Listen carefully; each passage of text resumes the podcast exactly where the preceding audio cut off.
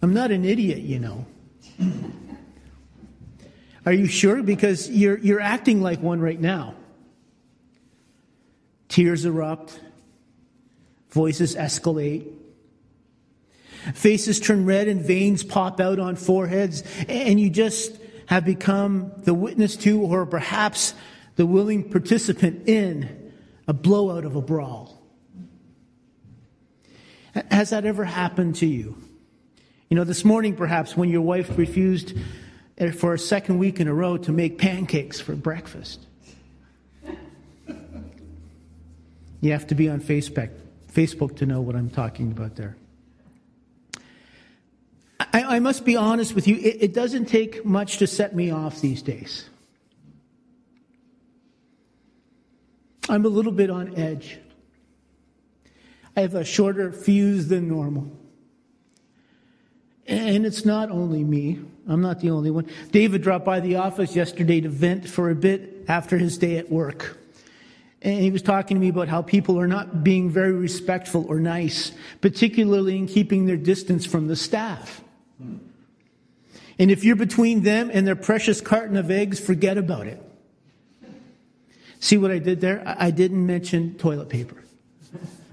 Aren't you proud of me that I've moved on with my life? I've observed other social cracks in the, wor- in the world order, so to speak. You know, what was peaceful driving for about a week or so has morphed back into loud, obnoxious honks and aggressive gestures. What's strange is it's not because the traffic's any busier, because it's not. It's just that people are stressed out. When I Googled the phrase, has domestic violence increased during the pandemic? Here are the first headlines that, that appeared.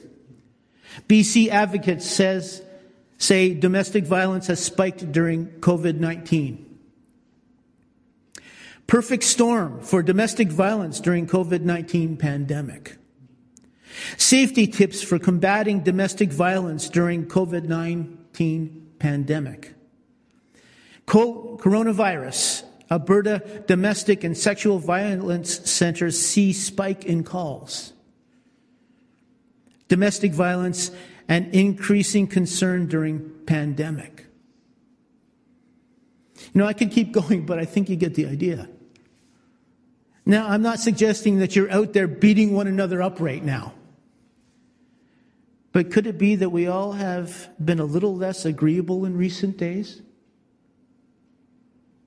Has the pandemic not only been the spread of the coronavirus, but also of short tempers and bad manners? Has social distancing become social dissing? Now, last time we were in our cultivating series based on the fruits of the Spirit passage in Galatians 5 22 and 23, we looked at peace. And, and primarily we focused on finding a sense of peace and, our, a sense of, of well being in our lives, particularly in this rather unpeaceful, stressful time in which we're presently finding ourselves. Specifically, we focused on the fact that real peace doesn't depend on, on peaceful circumstances, thankfully, or we would be in trouble. In fact, real peace allows us to have calm souls in chaotic circumstances. But we can't leave our discussion of peace without also talking about being peacemakers. Because that, that's primarily what the fruit is that Paul's talking about in this passage. It's not just talking about the peace that we receive, although that's so important, but it's also talking about the fruit, which is becoming a peacemaker. But before we go there, we need to build, again, the proper foundation, or we're going to misunderstand what's, what Paul's trying to share with us. In Ephesians 3, Paul pens a prayer that is one of my favorite prayers recorded anywhere in Scripture. The context is that Paul's writing to this young church while he's in prison. And just before this prayer, Paul writes, Please don't lose heart because of my trials here.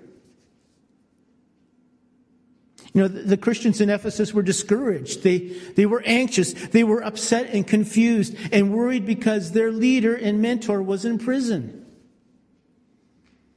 life had taken an unexpected turn. Life was not playing out as planned, and it wasn't playing out as planned for Paul. So, where did that leave them?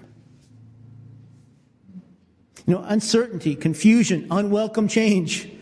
Paul being in prison, the classic self isolation quarantine situation, if ever there was one. Things were not good. Well, during all this, what do you think Paul prays? Does he pray for a get out of jail free card? Uh, no. Does he pray for a change in their circumstances? No. Beginning with verse 14, verse 14, we read, For this reason I kneel before the Father, from whom every family in heaven and on earth derives its name. I pray that out of his glorious riches, he may strengthen you with power through his spirit in your inner being. So that Christ may dwell in your hearts through faith. I pray that you being rooted and established in love may have power together with all the Lord's holy people to grasp how wide and long and high and deep is the love of Christ I would venture to say that this is among the most powerful practical prayers in all of Scripture, even though it says nothing about external circumstances. Paul doesn't pray for healing. He doesn't pray for freedom from prison. He doesn't pray for things to go back to normal. Or for God to make everything better. No, that's, you know, there's not anything wrong with those kinds of prayers, obviously. But that's not what was on most Paul's heart at the time while he was there sitting in isolation. Paul prays that the Father would strengthen his people by his glorious activity in their hearts, or as Paul calls it, the inner being. You know, in, in the biblical context, the inner being or the heart is the seat of our attitudes or our emotions, our motivations. It's our mind and heart together. It's who we are. It's our soul. Paul's praying for their internal lives to be strengthened by the Holy Spirit. Why? So that Christ may dwell in their hearts through faith. It's kind of strange, isn't it? It almost sounds like Paul's praying for their salvation, but he isn't because they're already followers of Christ. Here's something I want you to consider. Don't dismiss what, I, dismiss what I'm about to ask here.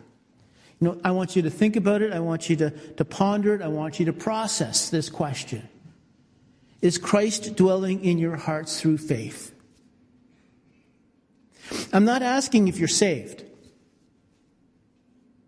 I'm asking at the center of your being, where all your thoughts and attitudes and emotions and decisions happen, is that where Christ is presently dwelling? Is that where Christ is self isolating? in your life. Paul also prays that, that we might be able to have the power to grasp how wide and long and high and deep is the love of Christ. You know, think about it. Paul's speaking to Christians. He's praying that they might have the power to grasp the quality and the quantity of Christ's love for them. Why would Paul pray something like this? I mean, if you're a Christian, you must know that Christ loves you, right? He went to the cross for you. He died for you. How can you not understand how grand his love is for you, for us? Well, look at the words that, Paul's using here. Paul is saying that even as Christians, we need God's help. We need His power to grasp, to understand, to comprehend for ourselves in our context right now the grandness of God's love for us in Christ. In other words, without God's gracious help, we can't understand, we can't understand the extent of, of Christ's love for us. You know, it's the love that's wide enough to include anyone who comes to him, regardless of their bank accounts, their ethnicity, or their status, or their past sin. His love is long enough to, to never leave us or forsake us. His love is deep enough to empty himself and become one of us and experience life from our perspective and then offer his life to lift us out of our deepest pit. His love is high enough to transform us into His people and rise, raise us above any momentary circumstances or pain.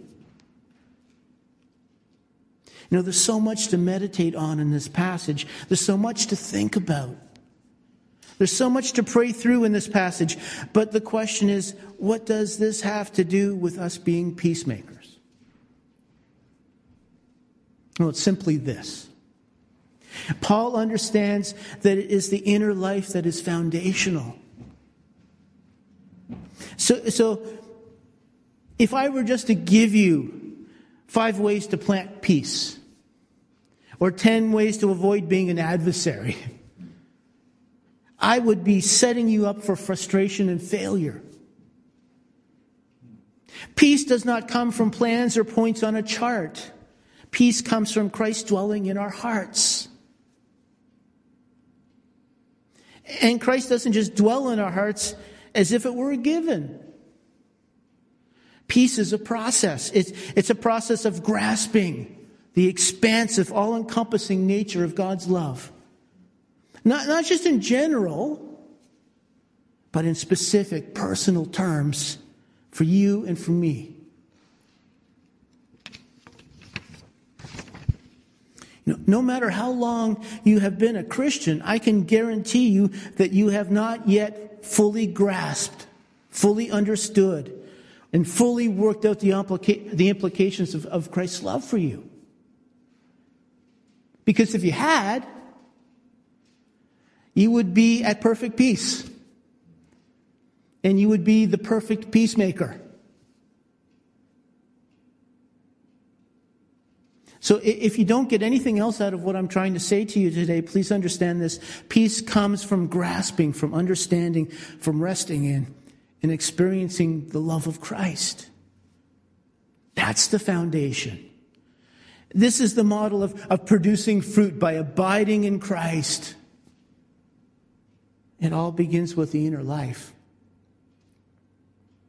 And what I realized this week was that the most of my prayer life recently has been about praying for others.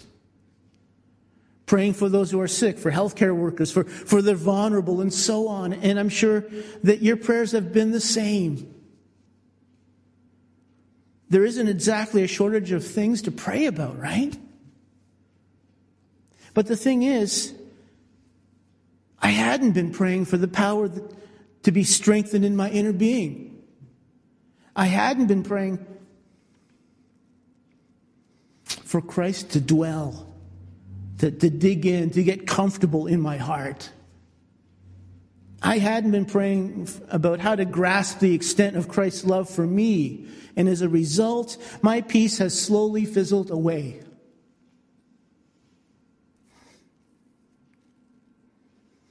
No wonder I have become such a jerk lately. Thankfully, you've been in isolation, so you haven't seen my jerkiness and all of its unfiltered unglory. Always, always, always focus on your inner life. No matter how chaotic things might be, focus on your inner life. The more you grasp, the more you, you can give. And you can't grasp anything without the work of the Holy Spirit in your life. Having said all that, let, us move on to, to talking about being peacemakers.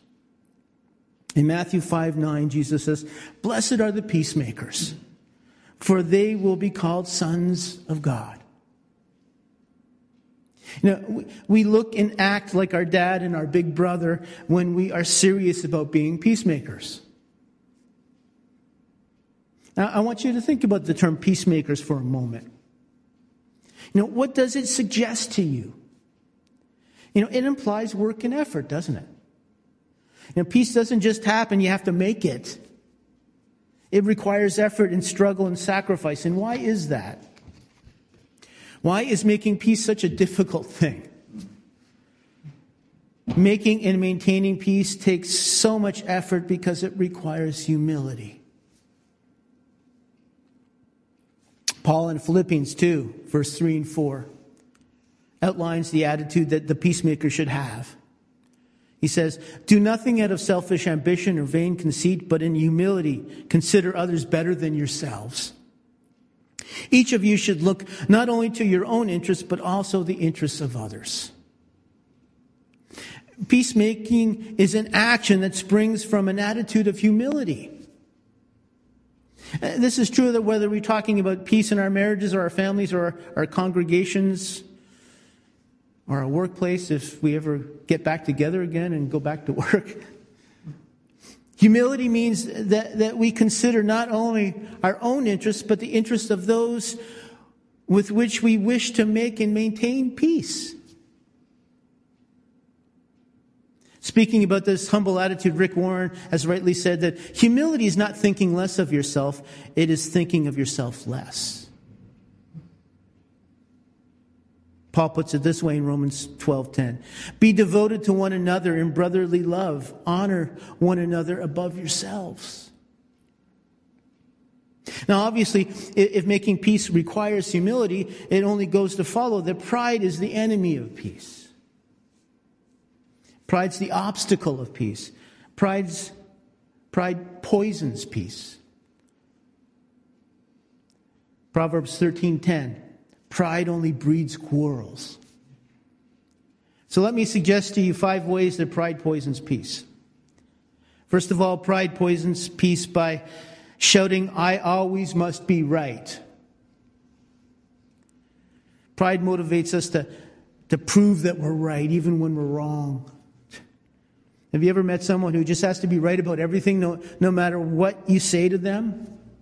Know, they know more. They know better. If all I'm interested in is making my point or proving that I'm right about something, I'm going to create all kinds of problems instead of peace in my relationships. Secondly, pride makes us sulk.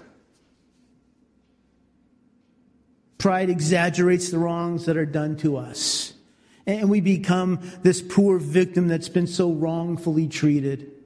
Pride makes us say and think things like, Who do they think they are treating me like this? And, and, and I deserve better.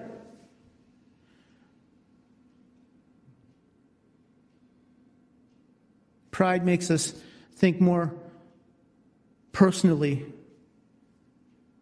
about things than we should, and we become oversensitive and we become easily angered, and then we d- dwell on how much we've been hurt. Next, pride causes us to sit back and wait for the other person to make the first move. Pride says that second is best. The person motivated by pride will say things like, Let them come to me. Or they started it. Or I'm not going to forgive them till I'm good and ready. I want them to squirm first. Pride motivates us to give people the silent treatment. Pride makes us avoid those we feel hurt us. Pride prolongs the problem. Pride also sucks away our sympathy. We don't want to understand why somebody did what they did. We, we don't want to hear any excuses. Instead of trying to understand that we all make mistakes or, or that we all have bad days, pride never gives someone the benefit of the doubt. Pride never wants to listen. Pride never allows us to see that we have hurt other people in the same way that we've been hurt.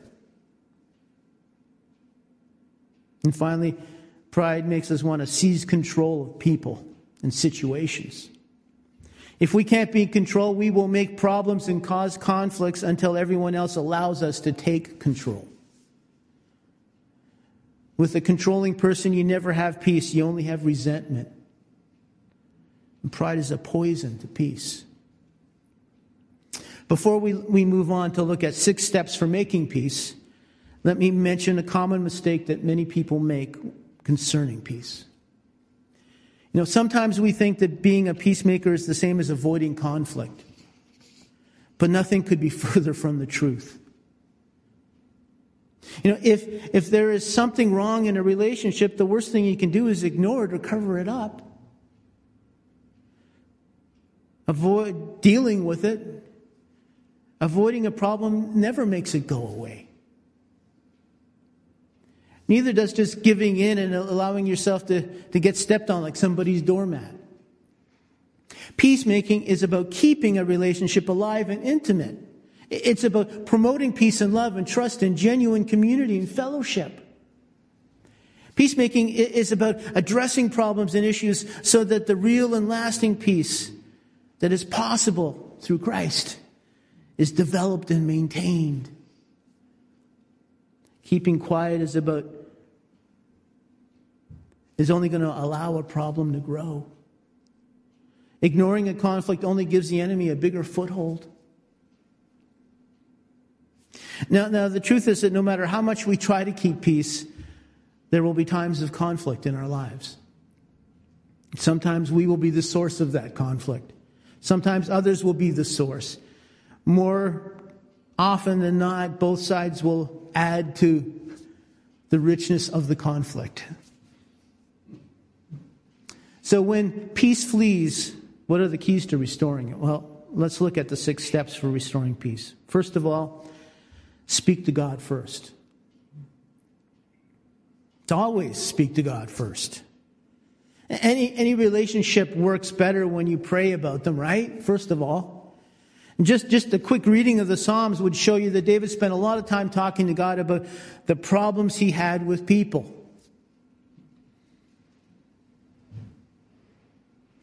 When you pray about your conflicts, things happen.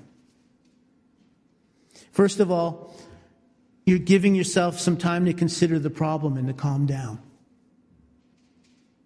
Secondly, you can ask for wisdom and the ability to address the problem in love. Third, God might show you a thing or two about your heart, and your prayer might even help you to see how you've contributed to the problem.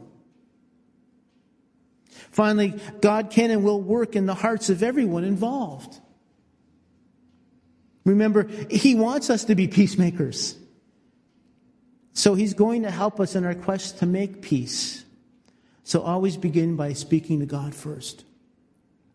Paul in Philippians 4, 6, and 7 says, Do not be anxious about anything, but in everything, by prayer and petition, with thanksgiving, present your requests to God. And the peace of God, which transcends all understanding, will guard your hearts and your minds in Christ Jesus. When we face conflict with others, the first and the best thing we can do is pray. Notice that Paul tells us that through prayer, the peace of God guards our hearts and minds in Christ Jesus. When you're in the middle of a conflict, it's so easy to jump to conclusions and dwell on how you've been hurt. It's so easy to allow bitterness to seep in and grow. It's so easy to start to play around with thoughts of getting even or striking back. But if we pray, the peace of God will guard our hearts and minds from all of that garbage, from all those footholds of the enemy. Praying first about the conflict ensures that our hearts will be protected and that we'll have the peace and the perspective to deal with the situation in a godly fashion. Next, the second way we can restore peace is by select, being selective about what will and won't be an issue of conflict for us. Paul in in Romans 14 9 says, Let us therefore make every effort to do what leads to peace and to mutual edification. Let's to make every effort to do whatever leads to peace and mutual edification. I don't know about you, and I don't know if you've noticed this, but people are irritating. We all have habits and personality ticks that have the potential to bug other people, but that doesn't mean that we have to correct everything that bugs us about another person in order to make peace. Some of you have spent more time together in this last month than you probably have in years. In addition, we're all stressed with a myriad of uncertainties. What that means is that your spouse eating out of the peanut butter jar could go from being a mild annoyance to a DEFCON 5 situation. Part of being a peacemaker is being gracious. Again, we are to be humble, and our, our attitude of humility tells us that we probably do things that bug other people as well. And there's probably uh, the things in us that other people overlook in us as well because they love us. And if that's the case, then perhaps we should overlook some of the small stuff in the lives of others as well. Of course, except for the peanut butter thing. We're to make every effort to do what leads to peace. You know, sometimes the situation will call for us to address the issue. Sometimes the situation will call us for just to forget about it because in the scheme of things, it's not that big of a deal. Now, I would suggest to you that in many situations, most of the conflicts in relationships are really about minor irritations. Who left the cap off the toothpaste or who didn't put the toilet seat up?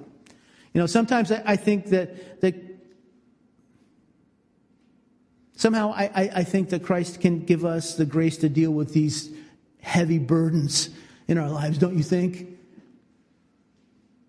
So be selective in what you choose to, to make an issue of conflict. Otherwise, you'll step into the arena fighting over the small stuff, and it'd be more about being controlling and critical and being right than it will be about anything else.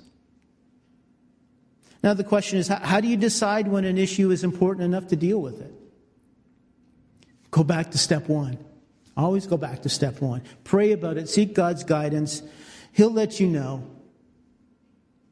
Let's move on. The third way we can restore peace is by seizing the lead. Remember, we said that, that if we're motivated by pride, we wait for the other person to make the first move. Well, if seeking to be a peacemaker is what we're interested in, then we should be the first person to make the move. Jesus in Matthew 5 23 and 24 says, Therefore, if you're offering your gift at the altar and, and there remember that your brother has something against you, leave your gift there in front of the altar. First go and be reconciled to your brother, then come and offer your gift. God's so serious about peace that, that he tells us to fix our relationships before we come before him. Notice that Jesus doesn't say if someone should have something against you, or if you deserve to have someone have something against you. Jesus is just saying, he's not really making any kind of a judgment there at all. He's, he's not pointing one way or the other. He, he's not talking about who's guilty, who's sinful, whether it's justified or not. You see, what God's concerned about isn't the issue of who's right or who's wrong or who's to blame. The issue is that there's a problem, that there's a conflict, there's a lack of peace. Yahweh says, don't worry about who started it, be the one to finish it.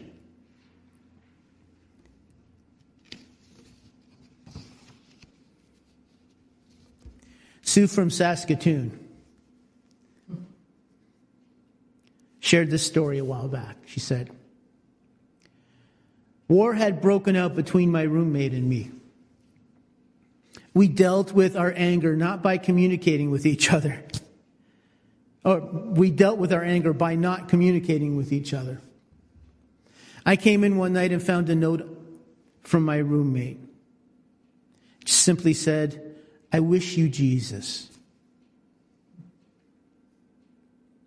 I cried, she said. Then I wrote a note asking her for forgiveness. And I placed it on her pillow and then I went to sleep. Later, my roommate came home and shouted from the hallway that she had left a note on my desk that my sister had called and asked me to send her the music for I Wish You Jesus, the song. We both had a good laugh and we were reconciled. Don't wait for the other person to leave a note on your pillow. Make the first move. Be the, be the one to make peace. Paul in Ephesians 4:26 instructs us, "In your anger do not sin. Do not let the sun go down while you are still angry." Paul's telling us to deal with our problems. Don't let them fester, don't let them build up. Don't let pride stop you from being a peacemaker. And next we need to sympathize with each other. You know, sometimes all it takes to resolve a fight is to realize the other person has had a terrible day. Or that they've had a lot of stress in their lives right now. Or maybe they're already hurting or hurt. In Philippians 2 4, Paul says, Each of you should look not only to your own interests, but also the interest of others. The, the Greek word translated as look is, is skopos, uh, which is where we get the English word that's in telescope or, or microscope. The word means to look closely at something. It means to pay attention. You know, one of the easiest, most effective ways of restoring peace is just to close our mouths and listen.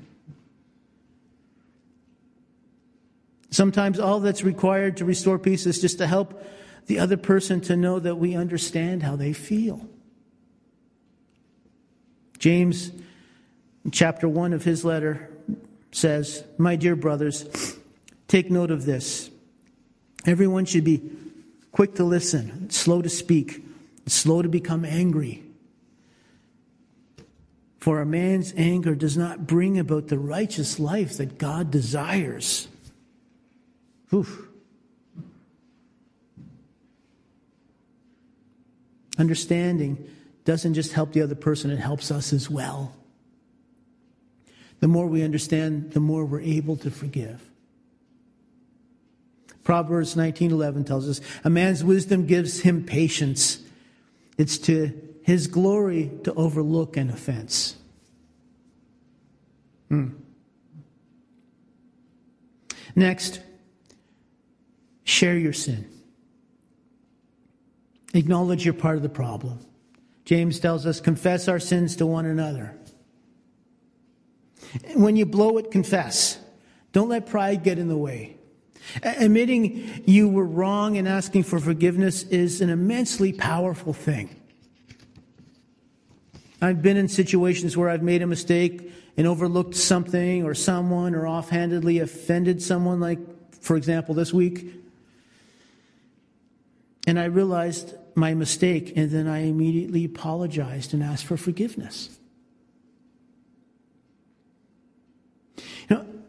Amazingly, you know what happens when you humble yourself and admit your sin and ask for forgiveness? You disarm the situation. What can the other person say when you agree with them that you're a creep? Soon the anger pours out of the conflict. Admitting our sin and asking for forgiveness is a powerful tool in restoring peace. Finally, the last step to restoring peace is to strike the problem, not the person. And this is so important. You know, when we have a problem with someone, we need to make sure that we are addressing the problem, not the person. People fall into this trap a lot, especially in families. Instead of complaining about the problem, they criticize the person, and there's a big difference. Complaining begins with the word I. Criticism begins with the word you. L- listen to the difference in these two statements and compare how they would make you feel if they were directed towards you. I wish you would clean up your room. Or, you never clean up your room. See the difference? The first one states a problem, the second attacks the person. Here's another one I miss spending time with you. Contrasted with, you're never home. Or in our present circumstances, perhaps we should revise that statement and say, I miss me time and you're always home. Both statements address the same conflict, but one is a complaint and the other person is a personal criticism. I statements address the problem. You statements attack the person. And as soon as we feel attacked, we get defensive and peace becomes elusive. Strike the problem, not the person. Be gentle and, loving in the way that you approach the issue. Proverbs 15:1 tells us, "A gentle answer turns away wrath, but a harsh word stirs up anger." Don't stir things up. Keep your eyes on Christ. Rest in Him. Allow Him to dwell in your inner being and seek the Spirit's help in grasping the exhaustive scope of His love for you, the inexhaustible scope of His love for you. Doing so will produce an abundance of peace in your life so that you can be a peacemaker. The Bible tells us that Jesus is the Prince of Peace. The Bible says that Jesus is the Lord of Peace. The Bible states that Jesus himself is our peace. We are never more like Jesus than when we sacrifice for peace. What sacrifices do you have to make? What is God prompting you to do today? Blessed are the peacemakers, for, for they will be called sons of God. As we come to our time of communion, I want to point out to you that once again, the, the cost of peace, the cost of peace with, with God and with each other was the cross of Christ. Paul in Ephesians 2 says that, that Jesus' purpose was to create in himself one new humanity out of the two, thus making peace. That's why he came. We are all reconciled to God through the cross. As we approach the table, celebrate the peace that has already been made through the cross. And confess those sins and attitudes that continue to ignore the peace and, and that create conflict.